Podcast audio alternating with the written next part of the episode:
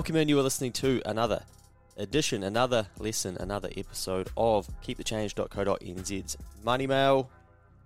This is the episode that follows up speaking to the person who uh, was in uh, a bit of stress and hurt through debt and trying to find some solutions to help that person get to the other side. So, this is week number 74. 74. And really, it is uh, basically a recap of a couple of things that we spoke about in the podcast around debt and getting people to go and take some action and, and listen to that. If, if you're in that same situation and want to get further in control of your debt. So let's jump into it. The subject was eyeball your debt, look into its soul. I found my person in debt. In fact, I found a number of people in debt. It was great to see so many brave people reach out and offer to be the person I recorded a podcast with. I was worried that people uh, wouldn't be keen to talk about their situation on a podcast. Of course, we kept it anonymous, but there were uh, a number of people who reached out and were willing to, which was pretty cool. So it's probably something I'll do again uh, in the future as well with different topics. Unfortunately, I couldn't get back to each person in detail regarding their situation, but hopefully the podcast I did record will give people a framework of things that they need to be thinking about. For those who missed last week's episode, I wanted to record a podcast with one of, of the Keep the Change readers about the stress of debt and how it impacts that person every day. The person who got in touch thinks about debt and money within 20 minutes of waking up every day. They said the stress is huge. I'm keen for help. These were their exact words. We went through their background and how they came to be in debt, as well as some ways to get back in control of it. By the end of the podcast, they admitted that, that just talking about the situation had given them some peace of mind. A plan gave them direction, and they knew what actionable steps they needed to take. Simply having a plan and knowing what we need to do is often the starting point of huge progress. Progress equals happiness. Make progress when it comes to clearing debt, investing, or storing money. For you, this might mean decreasing a credit card limit and the access to credit that goes with it. Instead of just paying money over onto your credit card that you end up spending again and again and again, repeating the cycle rather than actually making progress. Now, we spoke about this on the podcast because this is very common for people who pay down, uh, pay off some of their credit card, and they, they, they basically don't get the same buzz out of paying down a credit card as they do with spending money or actually investing it or uh, storing some money.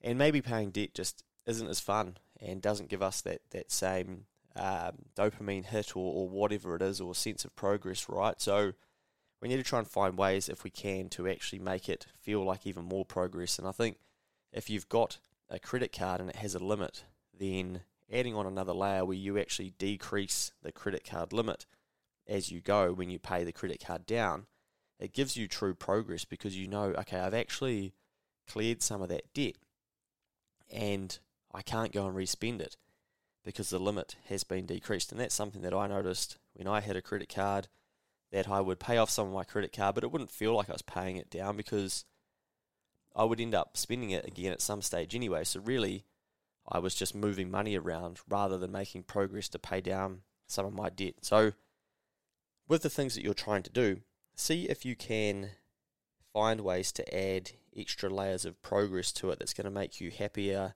about the things you're doing. So, if you're storing money, it might be that you want to save X amount of money before you then go and invest in a specific share, or you set yourself a goal and you're tracking, am I getting closer towards that? And you're actually tracking your progress because humans love progress. It's uh, it's it's very very good for us. So use it to your advantage and reward yourself via tracking your progress. Now, this podcast is a worthy listen for all of us who find ourselves juggling multiple forms of debt in our personal lives. It's on Spotify, Apple, you know, because it's uh, where you listen to this, but you probably already listened to it as well. Now, if you are in debt, start by writing down all of your debt and eyeball it. This is what we spoke about on the podcast, where a number of people that emailed as well, they they basically said I was too scared to think about the different types of debt I had, and I just it's been so long that I could relate to that. Uh, and that's so scary, right? Is actually not being willing to confront the, the past choices that you've made and the debt that you're in. And that means that we've got to get to the point where we can be brave enough to actually stop and go, right, I need to eyeball all of this and look at it and look deep into its soul and accept it and then start building a plan as to how I'm going to get through it. So start by writing down all of your debt and actually eyeball it and, and come to terms with the fact that you've you've got that debt. And this is why each month I suggest completing the financial position where you're tracking your assets, your liabilities. Monthly, you're staying in control of what debts you have and what assets you have. And the goal is obviously to decrease your liabilities and increase your assets, which increases your net worth. And you you can track your progress of that again, mapping back to what progress you are making with your finances. Now, with this debt, you want to rank it in order of importance. Most people probably think that the most important debt is the biggest debt, so their mortgage, and they think, okay, well, that's 500 grand, so that's probably my most important piece of debt, but perhaps it's not. You know, the most important may not be the largest, it is most probably the debt with the highest interest rates. You might have a 5 grand credit card, but you're getting charged 20% interest on it. Well, over a year, that's going to be $1,000 of interest. All of a sudden, that 5 grand becomes 6 grand if you're not paying it off. Then you're getting another 20% on that, and it just keeps compounding and compounding. So, you want to know what rates that you are paying on each piece of debt that you have. And you probably want to start killing the debt that has high interest rates because that's the one that's making it harder for you to make progress. So get very clear on what levels of debt you have and what the interest rate is for each pieces of those debt. Now these are the um, you know the things that we spoke about in this podcast, and we go further in depth into as well if you haven't checked it out. Of course, we need a plan to kill this debt, and I can tell you that this podcast does have some hacks, but unfortunately, killing debt usually means changing lifestyle choices, habits, and of course, making some sacrifices as well these annoying things that we like to call changes. Now remember that debt is a number on a page. You gave it the emotions that you now feel. Those emotions are a choice and you can unwind them. And what that means is if you're in 10 grand credit card debt, for instance, the feeling that you have about that, that's yours. That's not necessarily how somebody else feels about that. So your emotions have been built by yourself. Your upbringing, the way you've thought about it, and the things that you've consumed, and those are unique to you. And the beauty of that means is that you can it means that you can unwind those and you can get yourself back to a point where you go, that is a ten thousand dollar debt. That is all it is. It is a number on a page. It is a transaction between me and the bank. Now I need to make multiple changes to allow me to make multiple transactions back to clear that original transaction, which was me seeking credit from the bank or whoever's giving you the credit and completely remove all of the emotion from it.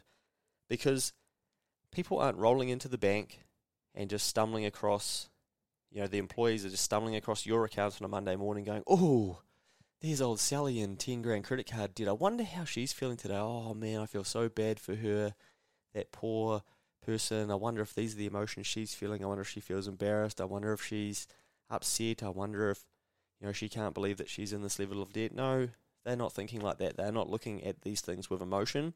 And sometimes it's good for us to pull our emotions back and go, actually, what is the transaction at the core of this? And how can I take a transactional approach to solving this rather than getting lost in my emotions and making poorer decisions or deciding to procrastinate or bury our head in the sand? I said to the person on the podcast, why don't you ring the people that gave you these forms of debt and say, hey, I'm in a bit of a sticky spot with this debt. It's gotten on top of me a bit. What do you see the solutions to this being? Make it transactional, have the conversation, remove the emotion, and see do they have any solutions? Perhaps they might actually offer to decrease the interest rate. Who knows? You know, you don't know until you ask. So, can you get comfortable with removing the emotion from things like these and looking at them as being transactional because the problems we get ourselves into, if we can write them down on a piece of paper and look at them, those are words, those are a problem, but we choose the emotions that we give to those situations. Now, a reminder to finish that we are going to be giving away 500 bucks to a lucky reader of Keep the Change. That's going to happen when we hit 5,000 subscribers. At the moment, I think we're at 4,700 something. Uh, you might want a Sharesies gift card or perhaps a bit of Bitcoin. That's going to be up to you. To enter, you need to be a Keep the Change subscriber when we hit 5,000 subscribers, and you need to open the Friday email that goes out after we hit the 5,000 subscribers. So give me a hand, chuck something on your social media, forward someone one of these emails and get them to sign up.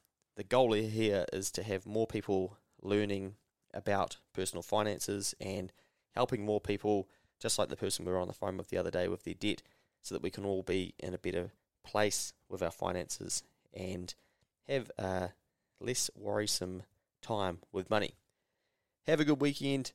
Did you know? Remember the official cash rate lesson. Remember that from the other week? We talked about the Reserve Bank and the official cash rate and how that works and how that can affect uh, the interest rates that people pay. Well, this week, so it was last week now, uh, the Reserve Bank announced that the first official cash rate rise, or the, announced the first official cash rate rise in seven years. So they increased it by 0.25%. More to come, no doubt. Remember, we spoke about in the email that they were going to perhaps raise it by uh, 2%. So there's the first quarter, 0.25 and maybe seven to go. But that is the first time they have increased the official cash rate in seven years. So you'll be a big learner and you'll remember that that's probably because of the inflation that we're seeing in the market and things getting more expensive and they're having to do something to try and combat that. There we go. Uh, we've done uh, something else as well since recording, well, since writing this Keep the Change lesson.